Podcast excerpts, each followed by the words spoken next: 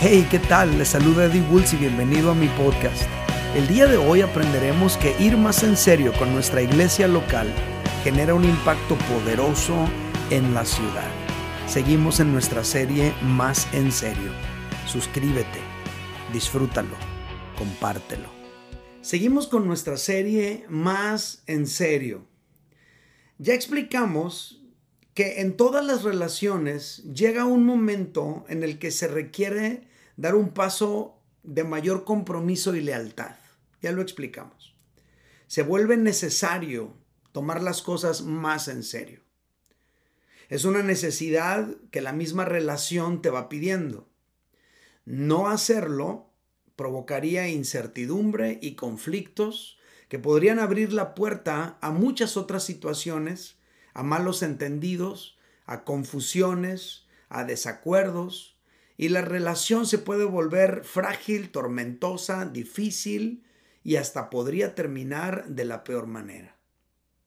Ahora, revisando el orden de prioridades que Jesús nos enseñó, aprendimos desde el primer día de esta serie que, en primer lugar, tú y yo tenemos que ir más en serio con Dios.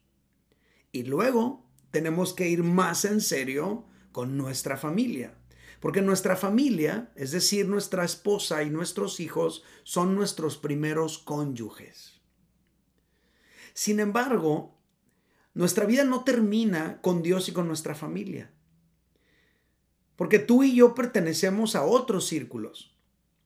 Hoy yo me quiero enfocar a un círculo de relación que es increíblemente importante en la vida.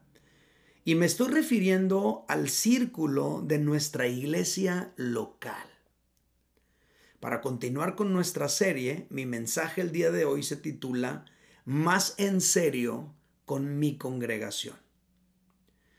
Y quiero empezar con este comentario.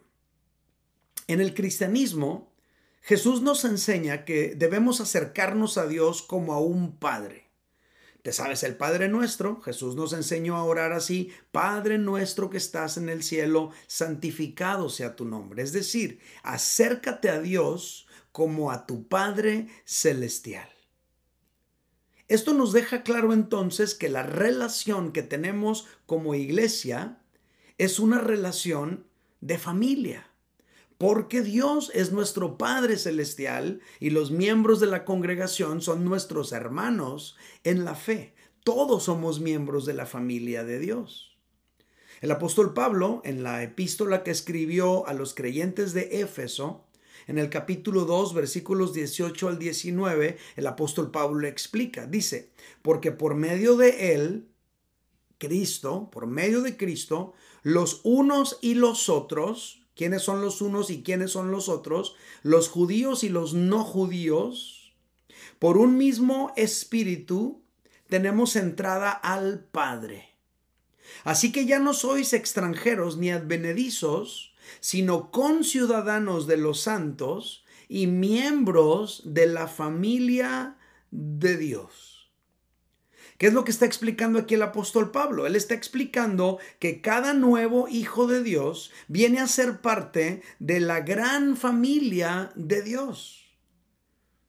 En todo el mundo, tú y yo tenemos familia en Dios.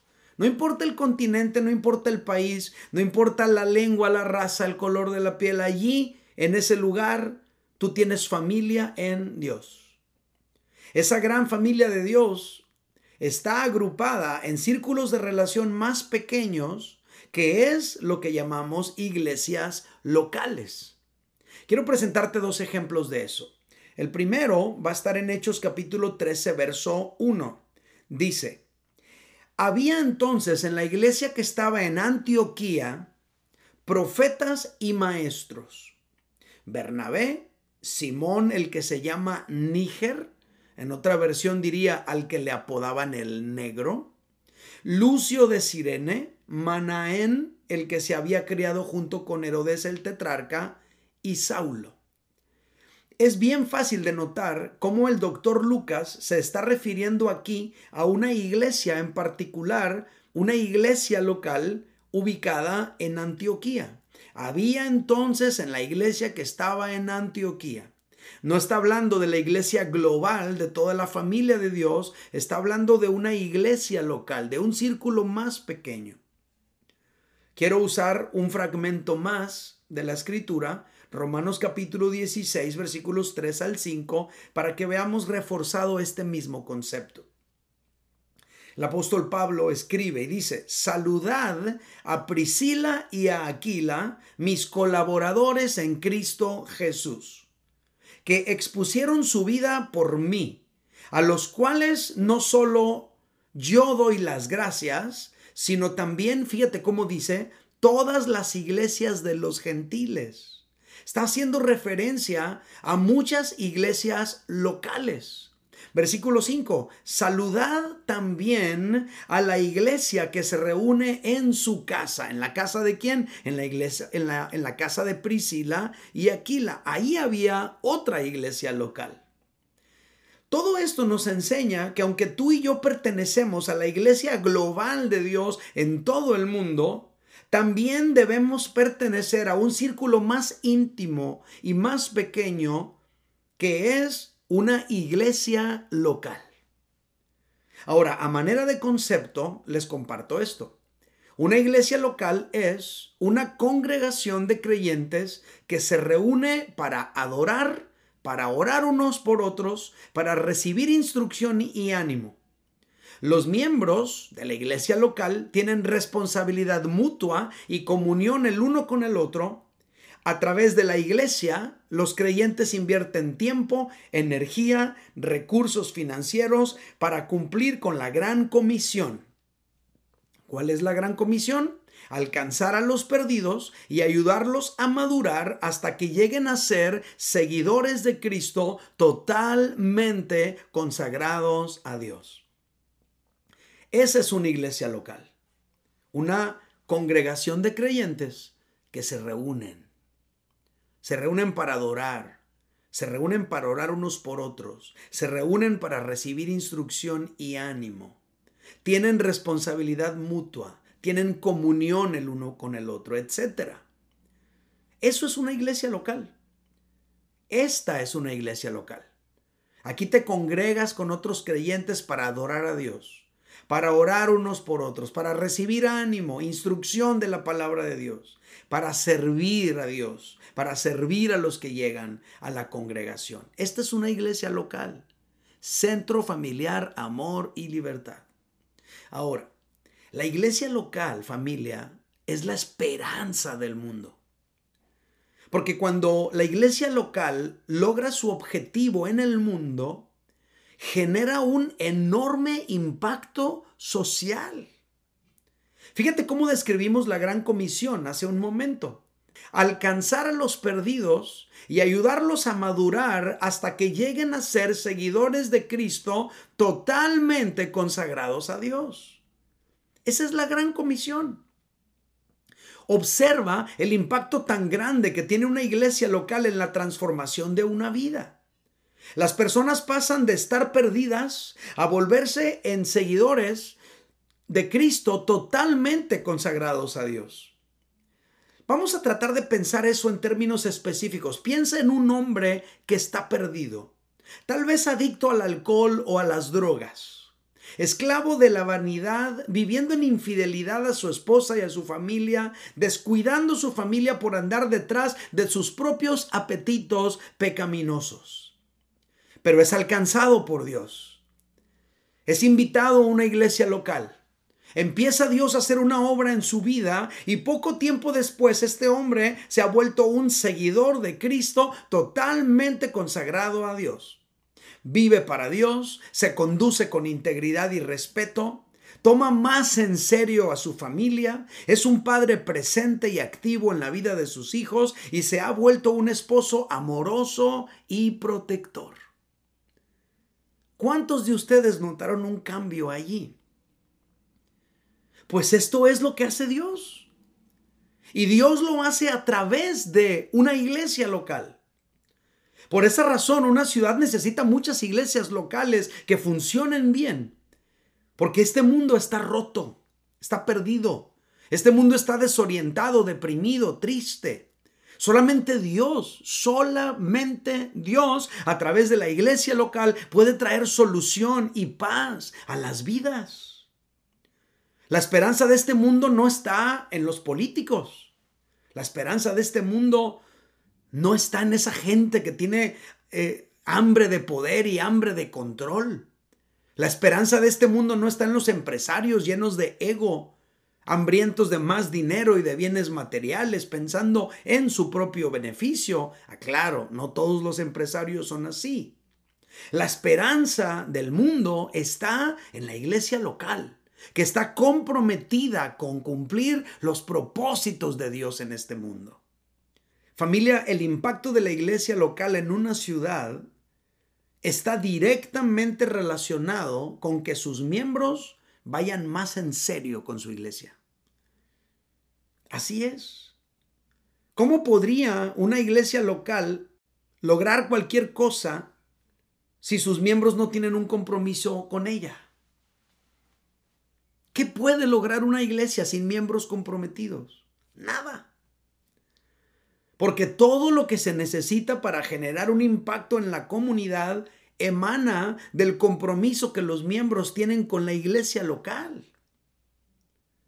Si los miembros están comprometidos con su iglesia local, si los miembros han ido más en serio con su iglesia local, de allí van a surgir los recursos que se necesitan para hacer un impacto en la comunidad. Si no podemos pagar ni la renta de un edificio, ¿cómo vamos a poder alimentar al necesitado? Si las necesidades del funcionamiento básico de la congregación no están suplidas aquí adentro de la vida interna de la congregación, ¿cómo pretendemos hacer algo de valor allá afuera? No es posible. Por eso repito, el impacto de la iglesia local en una comunidad está directamente relacionado con que sus miembros, tú y yo, vayamos más en serio con nuestra iglesia que nos comprometamos con nuestra iglesia para servir, para dar, para impulsar los esfuerzos que la iglesia quiere hacer en la ciudad. No hay manera de que nuestra iglesia pueda impactar más fuertemente la ciudad si los miembros que la componemos no vamos más en serio con la congregación. De esto aprendemos la siguiente verdad. Ir más en serio con nuestra iglesia local genera un impacto poderoso en la ciudad. Esto es obvio, totalmente obvio. Tan solo en el hecho de que una persona, por ejemplo, nos visite y esa persona sea impactada por el mensaje de la palabra de Dios, eso nada más demanda un compromiso muy serio de todos los miembros de la iglesia. Y a lo mejor alguno de ustedes pudiera preguntarse, ¿en serio? ¿Pero cómo? ¿Por qué? Sí, mira, número uno, Primero, el que trajo a esa persona a venir. Esa persona está comprometida con el plan de Dios para la ciudad, con el propósito de Dios para su iglesia. Por eso invitó a su amigo a venir a la congregación. Ahí ya se manifestó un primer compromiso. Pero en segundo lugar, todos los demás servidores de la congregación que hicieron un trabajo excelente ese fin de semana. La limpieza y el orden del lugar, la atención cálida de los que lo recibieron en la puerta, la puntualidad y la excelencia del servicio, la atención y el cuidado de sus hijos allá en el área infantil, la interacción que la congregación tuvo con esa persona que vino por primera vez, etcétera, todo se combina para que aquella persona que viene por primera vez a nuestra iglesia quiera regresar. Las personas vienen buscando el mensaje de Dios, es cierto pero se van a quedar con nosotros dependiendo la experiencia que tengan aquí. Y para que cada persona que viene por primera vez tenga una experiencia increíble con nosotros en amor y libertad, se requiere un compromiso de todos nosotros. Entonces, cuando tú y yo nos comprometemos con nuestra congregación, cuando vamos más en serio con nuestra iglesia, entonces tú y yo estamos generando un impacto. Nada se puede llevar a cabo con la excelencia de vida si tú y yo no vamos más en serio con nuestra iglesia local. Ir más en serio con nuestra iglesia local genera un impacto poderoso en la ciudad. Muy bien. ¿qué es ir más en serio con mi iglesia local? ¿Qué es ir más en serio? Número uno, congregarme. Congregarme. Congregarme es la manifestación más primaria de mi compromiso con mi iglesia local. Porque no hay congregación si no hay congregantes. Así de sencillo. Nuestra iglesia no es este edificio. Nuestra iglesia somos nosotros que nos congregamos en él. Nos podríamos mover de aquí y seguiríamos siendo esta iglesia. Por eso la manifestación más básica y más primaria de nuestro compromiso con nuestra iglesia local es este, congregarnos, estar aquí. Congregarme es reunirme para adorar junto con mis hermanos en Cristo, junto con mi familia en Dios. Ahora, hay una etapa en la que nos congregamos por supervivencia. Si no nos congregamos, nos secamos, nos morimos. Hay una etapa en la que nos congregamos por necesidad. Hay una etapa también en la que nos congregamos por el gusto de estar descubriendo algo nuevo. Esa etapa es generalmente al iniciar en nuestro caminar con Dios. Cuando apenas nos estamos acercando a Dios. Llegamos rotos de este mundo y congregarnos nos alivia, nos sana, la oración, la alabanza, las canciones, la palabra nos va nutriendo, nos va sanando, nos va reparando en nuestra interior. Venimos rotos de este mundo. Y en esa misma medida vamos descubriendo la iglesia y todo nos parece nuevo. Todo nos parece hermoso, todo nos parece llamativo, interesante. Pero va a llegar un momento en que nuestra vida va a adquirir cierta estabilidad emocional, espiritual, matrimonial, etc. Y ya no nos vamos a sentir en ese estado crítico como el que teníamos cuando recién llegamos al caminar con Dios. ¿Cuánto tiempo va a pasar para que todo eso que ahorita te parece nuevo, después no te parezca tan nuevo, te empiece a parecer rutinario? ¿Qué vas a hacer en ese momento? Cuando ya no estés en esa etapa crítica, cuando ya no estés en esa etapa de descubrimiento, ¿qué va a pasar contigo? ¿Te vas a empezar a congregar de vez en cuando, una vez por allá a las 500?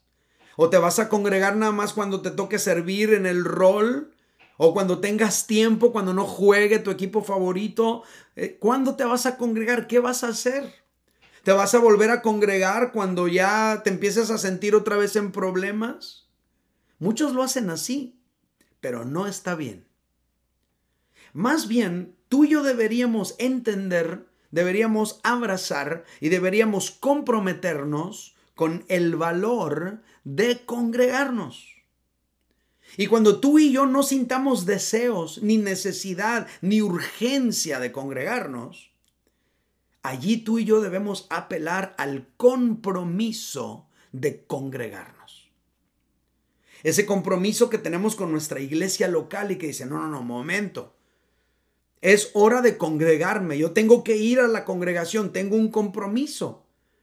Y que si alguien me llama y me dice, oye, te quiero pasar a ver a tal hora, digas, es que en ese momento no puedo porque yo me congrego. Si quieres, vamos y después platicamos. Pero hacer de congregarte un compromiso, eso evidencia que estás tomando más en serio tu iglesia local. Porque entendiste que no hay congregación si no hay congregantes. Si tú no vas, entonces no hay iglesia. No, pero que somos un montón. Sí, pero si todos empiezan a pensar igual, entonces las reuniones van a ir decayendo porque van a estar compuestas o, nuestra iglesia va a estar compuesta por miembros que son inconstantes, que no se congregan con fidelidad. Una vez que nuestras crisis se hayan solucionado, tú y yo no debemos dejarnos de congregar. Mira lo que dice la Biblia en Hebreos capítulo 10, versos, verso 25. Dice, no dejando de congregarnos, como algunos tienen por costumbre, sino exhortándonos y tanto más cuando veis que aquel día se acerca. Aquí el apóstol Pablo nos deja ver que dejarnos de congregar se nos puede volver una mala costumbre a ti y a mí como cristianos. Y dice que no deberíamos dejarnos de congregar. Ir más en serio con mi congregación es no dejarme de congregar. Número dos, ¿qué es ir más en serio con mi iglesia local? Número dos, ir más en serio con mi iglesia local es colaborar. Cuando hablamos de colaborar, estamos hablando de ayudar, estamos hablando de participar para que las cosas sucedan. Las cosas no van a suceder solas ni por sí mismas. Las cosas van a suceder en la medida que tú y yo colaboramos para hacerlas suceder. En un hogar regular se espera que los hijos colaboren, quizás sacando la basura, recogiendo su cuarto, manteniendo limpia la casa y eventualmente cuando crezcan y, ganen sus propios recursos, también esperamos que aporten financieramente algo. Y entre todos vamos a sacar adelante la vida familiar. Pues en una iglesia cristiana se espera también que los creyentes colaboremos sirviendo en los ministerios de la iglesia y apoyando con nuestras finanzas el funcionamiento de la iglesia. ¿Cuál sería la mejor forma de colaborar? Número uno, sirviendo de acuerdo a tus dones y habilidades naturales. Si tú sabes reparar aires acondicionados, ¿por qué la iglesia tendría que pagar cada verano para darles mantenimiento si tú puedes ofrendar eso? Sirviendo en aquello que es tu pasión. Si a ti te apasiona a lo mejor ayudar a las personas que tienen problemas de adicciones, a lo mejor allí es donde tú puedes hacer tu parte. A lo mejor tu pasión es la hospitalidad, recibir a la gente, hacerlo sentir en casa. A lo mejor allí tú puedes colaborar en nuestra congregación, en un ministerio donde tu pasión sea compatible con la necesidad de la iglesia. ¿Cómo podemos colaborar con la congregación? Dando con generosidad, de acuerdo a nuestra capacidad para apoyar el trabajo de la congregación. Porque para todo lo que tenemos que hacer en la congregación se requieren recursos. Fíjate lo que dice la palabra, segunda de Corintios capítulo 9, verso 7, dice, cada uno de como propuso en su corazón, no con tristeza ni por obligación, porque Dios ama al dador alegre. Dentro de la iglesia hay diversos ministerios donde tú puedes empezar a colaborar. Lo mejor que tú y yo podemos hacer para colaborar con nuestra iglesia es servir de acuerdo a nuestros dones, de acuerdo a nuestras habilidades, de acuerdo a nuestras capacidades, de acuerdo a nuestra pasión, para que lo hagamos con excelencia, con gozo, con resultados satisfactorios. Pero el punto aquí es este, ir más en serio con nuestra iglesia para poder aportar eso que solo tú puedes aportar. La iglesia funciona gracias a la aportación que cada uno de nosotros damos. Cuando tú y yo dejamos de colaborar, la iglesia local deja de funcionar. Si queremos que la iglesia local funcione mejor, entonces tú y yo tenemos que estar dispuestos a colaborar más con el trabajo de la iglesia. ¿Qué es ir más en serio con mi iglesia local? Acercar a otros a Dios. Ir más en serio con nuestra iglesia es atraer a otros a escuchar la palabra de Dios. Así es. Yo supongo que todos anhelamos que nuestra iglesia crezca. A mí me encantaría que nuestra iglesia crezca. ¿A cuántos de ustedes les encantaría también que nuestra iglesia crezca más? Pues la forma en la que va a crecer nuestra iglesia es que cada uno invite a sus amigos a sus familiares, a sus compañeros de trabajo. La iglesia no va a crecer si no participamos todos trayendo a otros a la congregación. Cada vez que tú ves a una persona con necesidad de Dios, invítalo. Invítalo. Esa persona necesita de Dios, invítalo a venir a la congregación sabiendo que Dios va a hacer una obra poderosa en ellos. Así como un día lo empezó a hacer en ti y lo sigue haciendo contigo cada día. Jesucristo dijo estas palabras. Marcos 16, versículos 15 y 16, dice Jesús, dice, y les dijo, Id por todo el mundo y predicad el Evangelio a toda criatura. El que crea y sea bautizado será salvo, pero el que no crea será condenado. Jesús nos deja ver en estos fragmentos que el mundo sin Dios está en un estado de condenación. El que no crea será condenado. El mundo está en un estado de condenación. Y la condenación no se limita únicamente al destino eterno de las personas cuando mueran. No, muchas personas experimentan la condenación desde aquí en la tierra. Están sufriendo horrible ahora mismo los estragos de sus pecados, de sus adicciones, de sus emociones desordenadas. Es una condenación horrible, es un, sufrimiento horrible. A veces con un matrimonio fracturado, a veces con hijos en problemas. Es una condenación horrible, es un dolor muchas veces inexplicable. Pues Jesús nos envía con el Evangelio a esas personas. Porque el Evangelio son buenas noticias.